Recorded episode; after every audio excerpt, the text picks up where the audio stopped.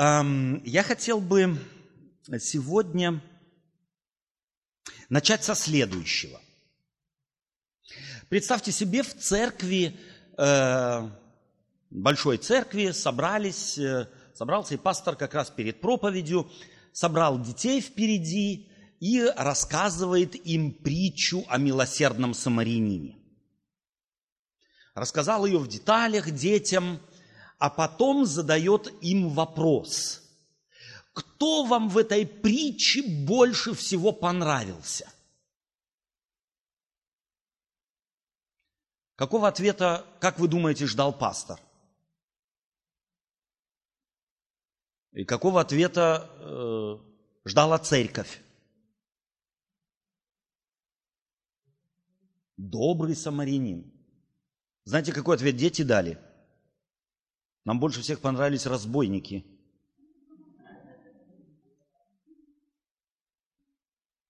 Пастор чуть в обморок не упал. Сегодня утром у нас в церкви такое случилось. Пресвитер церкви собрал детей впереди и рассказывает им историю о ногом короле. Знаете в эту историю, да? Что королю пришли, э, так сказать, люди говорят, мы тебе предлагаем свои услуги, сшить тебе лучшую из одежд. Знаете в эту притчу? Да?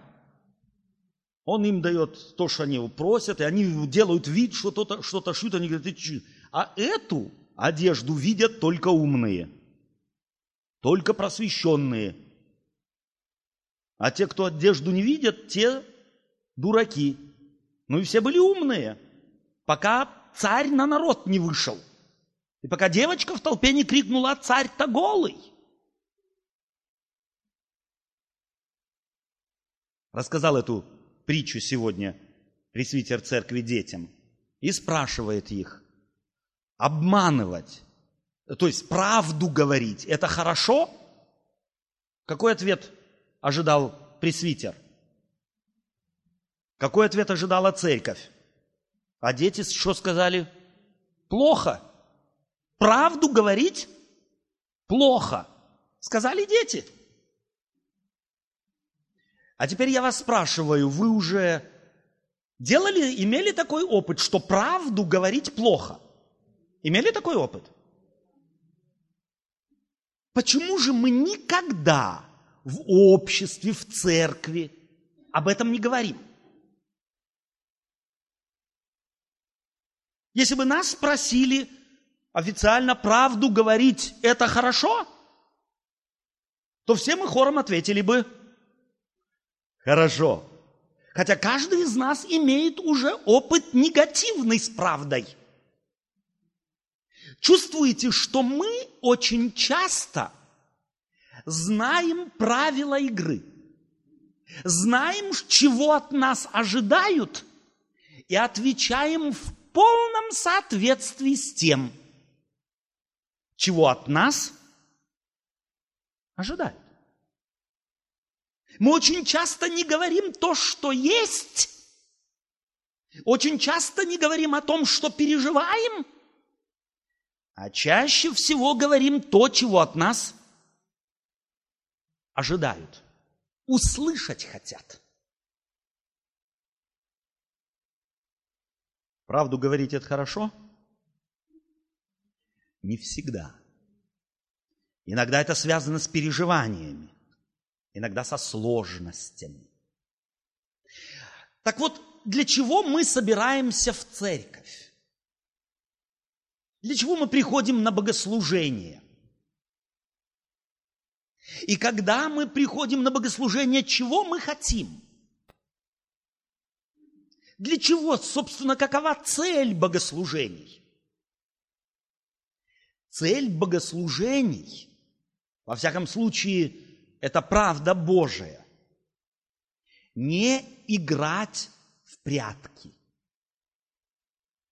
Цель богослужения – это не давать ожидаемые ответы, чтобы всем было хорошо.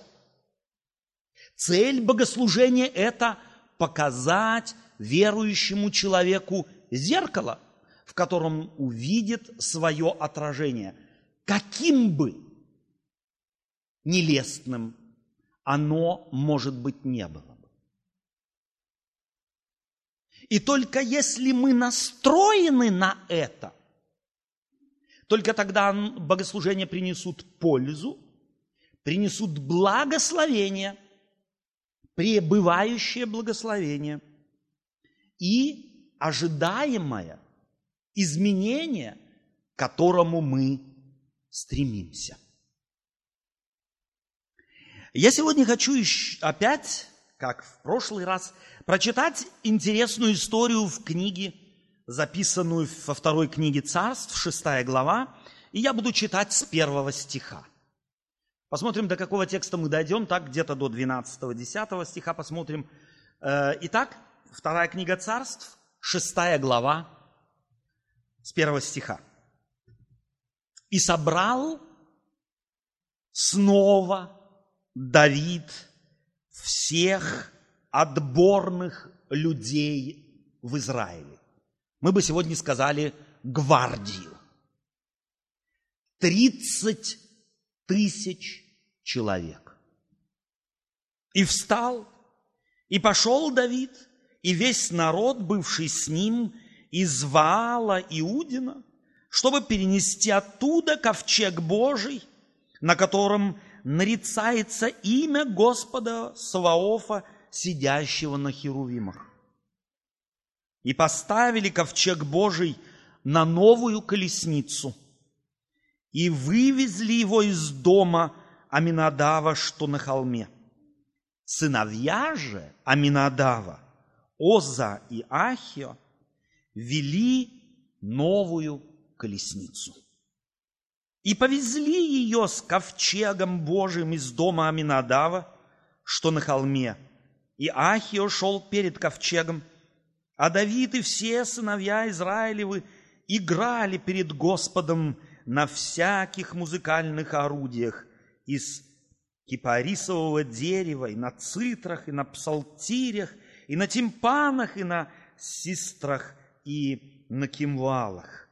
И когда дошли до гумна Нахонова, Оза простер руку свою ковчегу Божию и взялся за него, ибо валы наклонили его. Но Господь прогневался на Озу, и поразил его Бог там же за дерзновение, и умер он там у ковчега Божия. И опечалился Давид – что Господь поразил Озу. Место сей до ныне называется поражение Озы. И устрашился Давид в тот день Господа и сказал, как войти ко мне ковчегу Господню? И не захотел Давид вести ковчег Господень к себе в город Давидов, а обратил его в дом Авидара Гефянина. И оставался ковчег Господень в доме Авидара Гефянина три месяца. И благословил Господь Авидара и весь дом его. Давид, один из успешнейших царей начала существования Израиля как нации. Он завоевал и приобщил к государству Израилеву немало городов филистимских и между другими городами присоединил к, Иер... к Израилю город Иерусалим. Если кто-нибудь когда-нибудь будет в Иерусалиме или бывал уже в Иерусалиме, обязательно недалеко от Кнесета наверху есть, так сказать, восстановленная, в миниатюре восстановлен город Давидов, который был около трех тысяч лет тому назад. Сходите, посмотрите. Он восстановлен по археологическим раскопкам и где-то приближен к тому, к тому внешнему виду, какой он из себя представлял. Давид завоевал этот город. И у него появилась цель, это должна быть столица Израиля. И он эту идею начал осуществлять. И когда город этот э, Давидов, Иерусалим, уже, так сказать, потихонечку приобретал соответствующие формы, Давид решил перенести в город Иерусалим ковчег. Если мы читаем первую книгу Моисея, «Бытие», о потопе, то там тоже употребляется слово «ковчег». Но по отношению к чему? По отношению к этому кораблю или лодке, которую построил Ной. И здесь, в еврейском языке и в русском, употребляется то же самое слово – ковчег. Знаете почему? Потому что, собственно говоря, нужно было бы перевести на русский язык это слово еврейское словом «ящик». Ной построил большой ящик, а для храма был построен маленький ящик. И что в нем находилось? В нем находились десять заповедей, в нем находился сосуд с манной, и в нем находился расцветший жезл Аарона. Увенчивал этот ящик, увенчивали херувимы. И у евреи говорили, что Господня слава – она находится где-то вот между херувимами над крышкой завета или крышкой благодати этого ящика. Это была реликвия иудеев. Как-то в истории иудеев этот ящик был уведен филистимлянами. Долго этот ящик у филистимлян был, эта реликвия – Россияне, когда покорили, или русские, когда покорили э, Германию, фашистскую Германию, то вынесли отсюда немало реликвий в Россию. Они по сегодняшний день в музеях российских. Но та реликвия принесена была самими врагами назад к евреям. Почему? Потому что она приносила горе. Не деньги, не стояли в очередь, давайте мы на эту еврейскую реликвию посмотрим. Она приносила горе, потому что евреям она приносила благословение, а врагам приносила проклятие. Так Господь хотел, чтобы народы были просвещены тем, что те, кто Господа любят, так нужно было этих простых людей, у которых, так сказать, Э, критерии мировоззренческие были очень, очень примитивны, просветить именно этим образом, таким образом. И Давид знал, что с ковчегом связано благословение. И захотел быть еще больше благословленным. Принял решение, ковчег должен в Иерусалим переселиться. Из этого он сделал государственный акт. 30 тысяч гвардейцев собрал. Все музыкальные коллективы, какие только были. И в оригинальном тексте говорится, они плясали. Здесь в русском языке говорится играли. И мы думаем, они играли на этих инструментах. Нет, они плясали. И там стоит, в еврейском тексте стоит слово «водили хороводы». То есть они были радостны. Такой акт государственного уровня не совершается вот так, просто. Сегодня встал, сегодня решил и пошел, потому что 30 тысяч напоить надо, не надо? Накормить надо? Может быть, спать уложить еще надо? Потому что идти туда, идти обратно, где-то отдохнуть надо. Вы когда-нибудь гостей принимали? Просто семью. Вот мы сегодня гостей принимаем, но они вот так пришли, нас не предупредили, они и сами уйдут. А если вот так вот принимать гостей на день, два, три, уже в списках появляется больше хлеба, больше напитков, больше продуктов, овощей, фруктов и так далее и тому подобное. Это если только двое появляется гостей. А 30 тысяч? Это значит, что там был комитет, организационный комитет, который все это планировал, который все это обговорил. И главной целью было что? Ковчег перенести в Иерусалим. И вот в этом комитете приняли решение, знали, сколько километров и так далее и тому подобное. И хотя знали, знали они, что ковчег возить нельзя, Богом предписывалось ковчег только исключительно носить на шестах, как носилку. Они решили его вести. Для этого они сделали исключительно для этого. В этот день они сделали новую колесницу. На ней еще никто не ездил. На ней муха не сидела на этой колеснице. И я думаю, что она была сделана по последнему слову техники того времени. Все только для ковчега.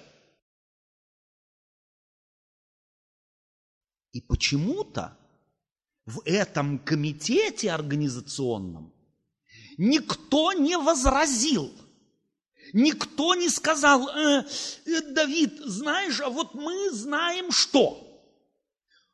Все шло как по маслу. Почему? Ну, Давид же лучшего хочет. Что Давид плохого хотел? Смотрите, сколько добра он уже для нашего народа сделал. Один город завоевал, второй столицу обстроил. Давид же лучшего хочет. Зачем ему мешать? И все в этом совете вокруг Давида, там же не глупые люди сидят. Государственные чиновники. Они знают, чего они делают. И поэтому все, или во всяком случае многие, которые, может быть, этот нюанс и заметили, ничего не, не сказали.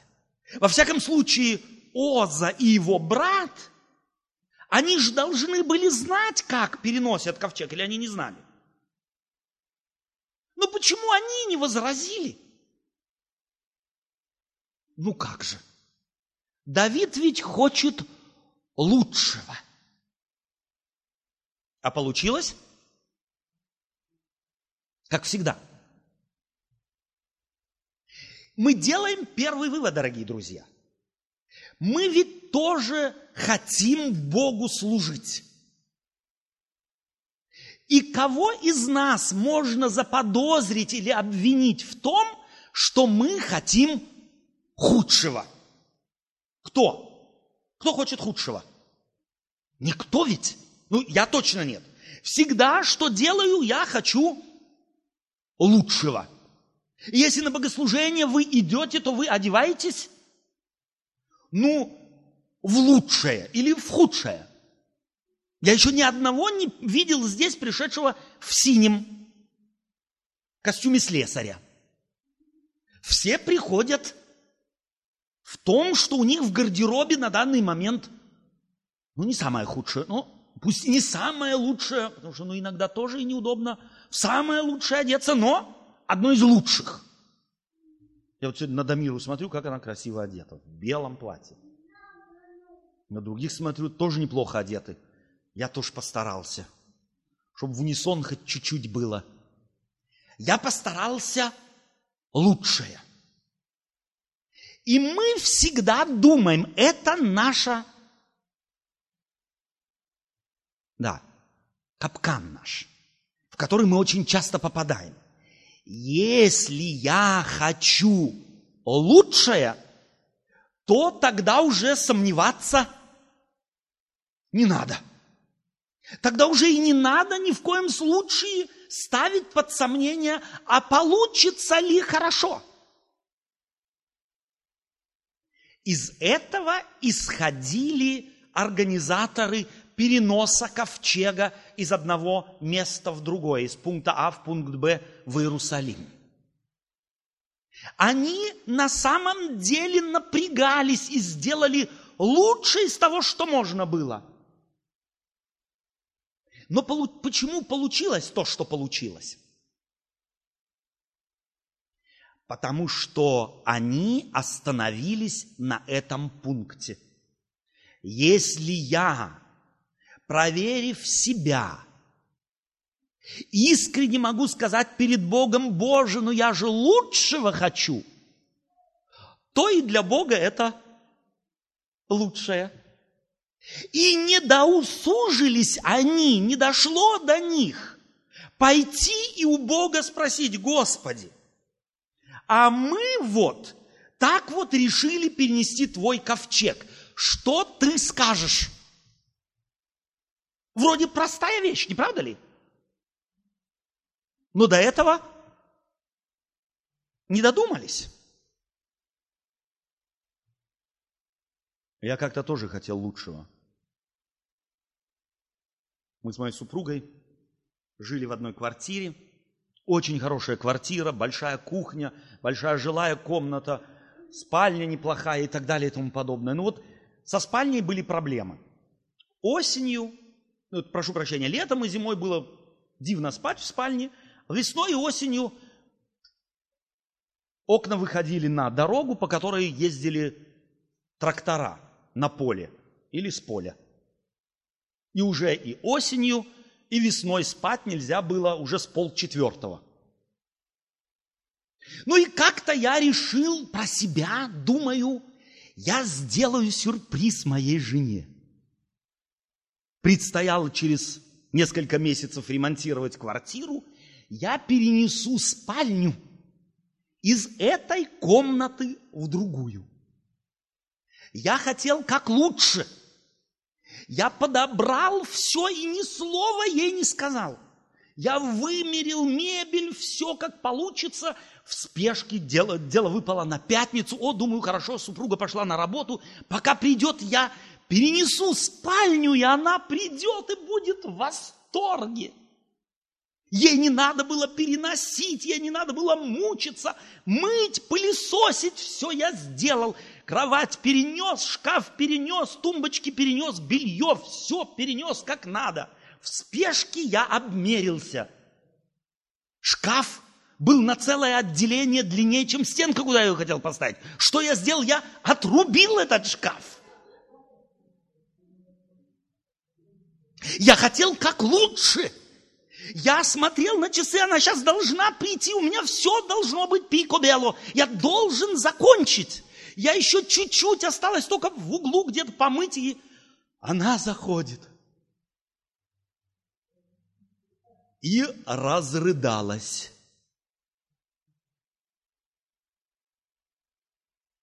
Я не мог ее успокоить.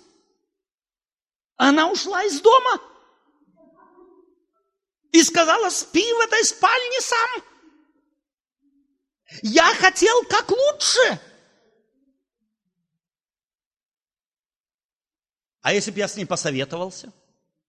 А если бы я сказал, милая, ну вот, ну смотри, нас здесь достают эти трактора, ну давай. И мы бы долго говорили. Наконец бы я ее, думаю, уговорил бы. Но я думал, что моя идея так хороша, что она не может не понравиться моей жене. Я ж ее уже к тому времени 25 лет знал.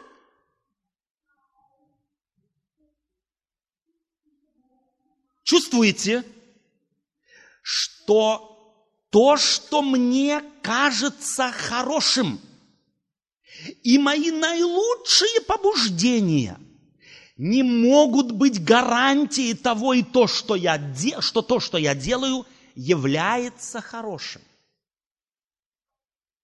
Первое, чему мы здесь учимся из этой истории, не полагайся на твои впечатления хорошего.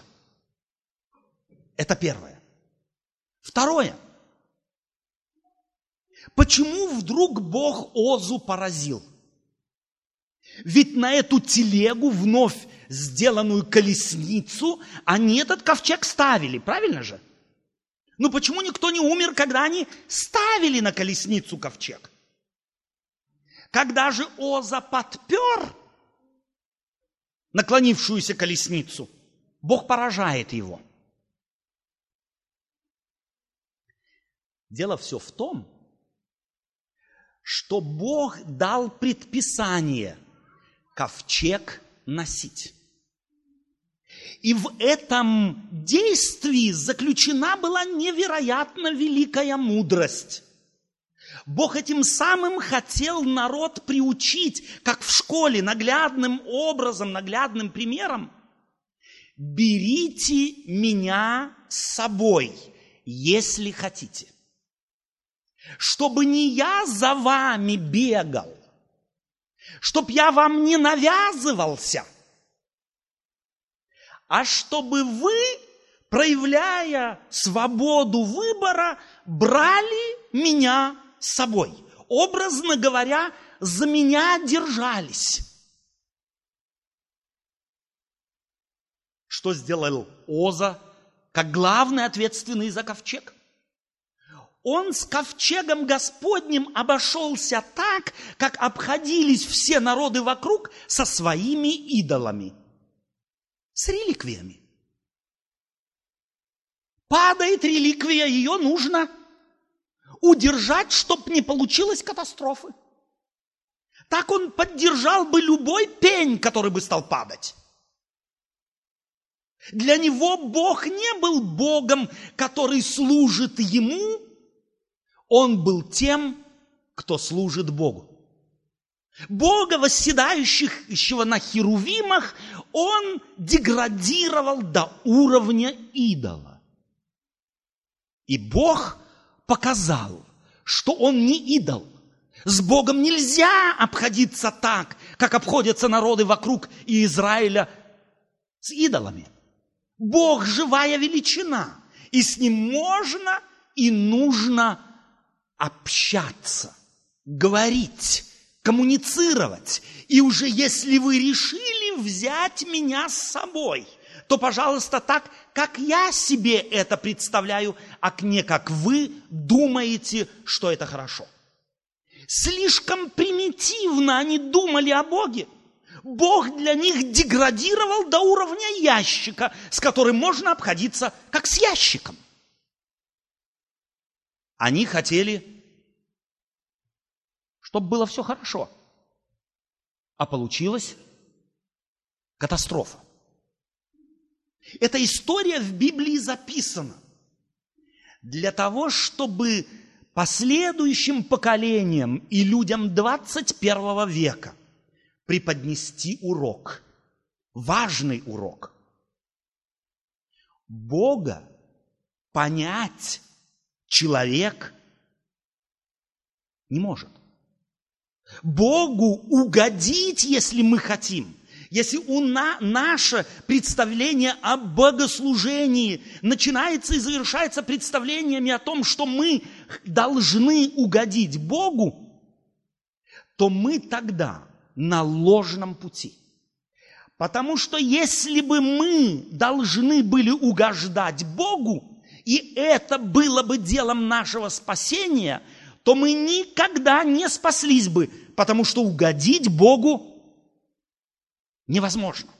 Грешный человек угодить Богу не может. По большому счету, мы даже до конца не можем угодить друг другу. И если мы угождаем друг другу в семье ли, на работе ли, то только вследствие того, что те, кому стараемся угождать, относятся к нам снисходительно. Мы фактически можем угодить и друг другу только при условии, что кто-то к нам относится снисходительно. Мы только потому можем экзамены сдавать где-то, Потому что к нам относятся снисходительно. Попробуйте сдать экзамены в каком-нибудь университете или на права и так далее и тому подобное, если тот, кто у вас будет принимать экзамен, будет к вам не снисходительным. Попробуйте. ни у одного профессора вы не сдадите экзамен. Если он не проявит хотя бы элементарного, простейшего чувства снисходительности. Иначе нам экзамен не нужно было бы сдавать, потому что мы уже сами профессора. А тем паче Богу. И почему же нам в голову людям, в головах в наших, поселяется такая идея, что наше богослужение заключается в том, чтобы угодить Богу? Эта история показывает, Бог никогда не ожидал первостепенного и главного от людей угождения Ему. Он хотел и хочет, чтобы мы позволили Ему влиять на нашу жизнь. Он хочет, чтобы мы на основе, на основе доброй воли брали бы Бога всегда с собой.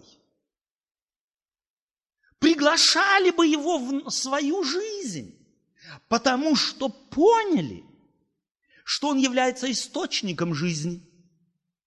И было бы глупо источник жизни не брать с собой на каждом шагу.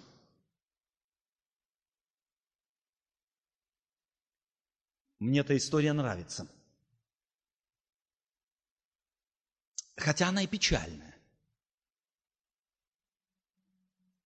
Тем, что погиб там только один человек – и что если там не погиб Давид, то только потому, что он где-то находился впереди, далеко. Потому что если бы Давид был рядом и ковчег наклонился, то он что? Не уперся бы в него? А кто из нас не захотел бы Бога подпереть? Ковчег всегда еще был символом церкви. Неоднократно богословы и пасторы веков в христианской церкви обращались к ковчегу как к символу церкви. И вот идет церковь по буеракам истории и жизни. Не появлялось у тебя никогда желание, о, здесь надо бы обязательно в церкви исправить что-то. Что-то нужного, что бы то ни стало, исправить, потому что если не я, погибнет – сломается, нет шансов. Забываем мы очень часто, что за церковь отвечают не люди, и что она не в руках пасторов, а что главой церкви является, я слушаю, Иисус Христос.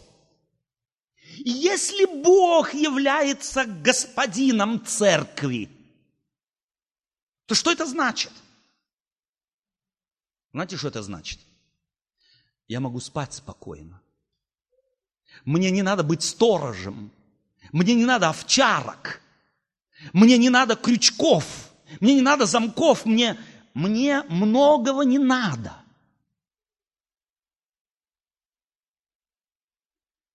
Мне нравится эта история, которая показывает, что очень часто и очень быстро мы можем заразиться вот этой бациллой. Боязни, страха за то, за что мы никак и никогда не несем ответственности. За что на нас ответственность и не возложена. Если бы Оза и его брат – поступили бы так, как Господь велел. Хотите меня взять с собой? Несите. Покажите, что вы делаете это с удовольствием, несмотря какое расстояние. Но посмотрите на эту историю еще раз внимательно. Какое место здесь занимает Бог? Если вы внимательно читали, то слышали, очередность. Возглавлял шествие кто? Царь. За ним гвардия. Потом народ. Потом священники и потом Бог. Бог в хвосте, в голове царь, в голове гвардия. На что они полагались? На умного царя, на сильное войско, на народ. Бог был привеском. Бог был так где-то на третьем месте. Почетное третье место. Где у тебя в жизни Бог? Если тебе трудно, если вдруг ты заболел болезнью какой, то первая очередь какая у тебя? Поднять телефон первого знакомого, если у тебя хороший врач. Так мы делаем. Если у меня трудности с, документ, трудности с документами, что мы делаем? Есть ли у тебя знакомый юрист? Или мы по-другому поступаем? Кто из нас на самом деле, на самом деле, попав в трудности, начинает беседовать с Богом? С детьми ли трудности? Со здоровьем ли трудности? В семье ли трудности? В жизни, в церкви? Кто из нас начинает беседовать с Богом? Мы вот в нашей церкви уже который месяц ведем дискуссию о том, можно или нельзя некоторые вещи. И что мы делаем? Мы пытаемся Богу помочь. И что только не предпринимаем, и не досуг нам, что мы очень похожи на Озу. И если не упали еще замертво – то только потому, что Бог снисходителен